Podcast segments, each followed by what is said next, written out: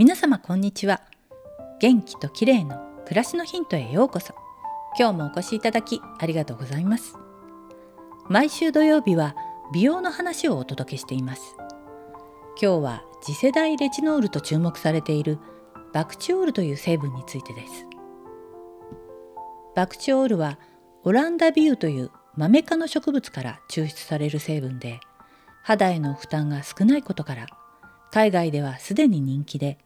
バクチオールを配合したクリームなどがいろいろと販売されているようです。日本でもインターネットなどで購入できる製品もあるようですが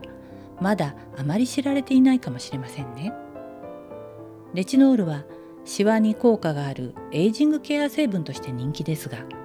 刺激が強いため敏感肌の人は肌が赤くなったりして使いにくい場合があるんです。バクチオールは肌への刺激が少ないため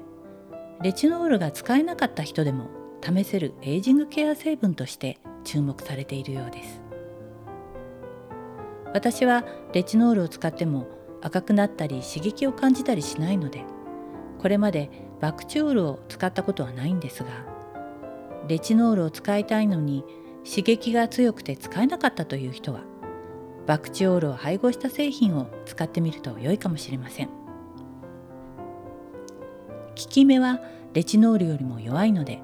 ある程度濃度が高いものを長期間使用することが必要だといいます。顔用ではありませんが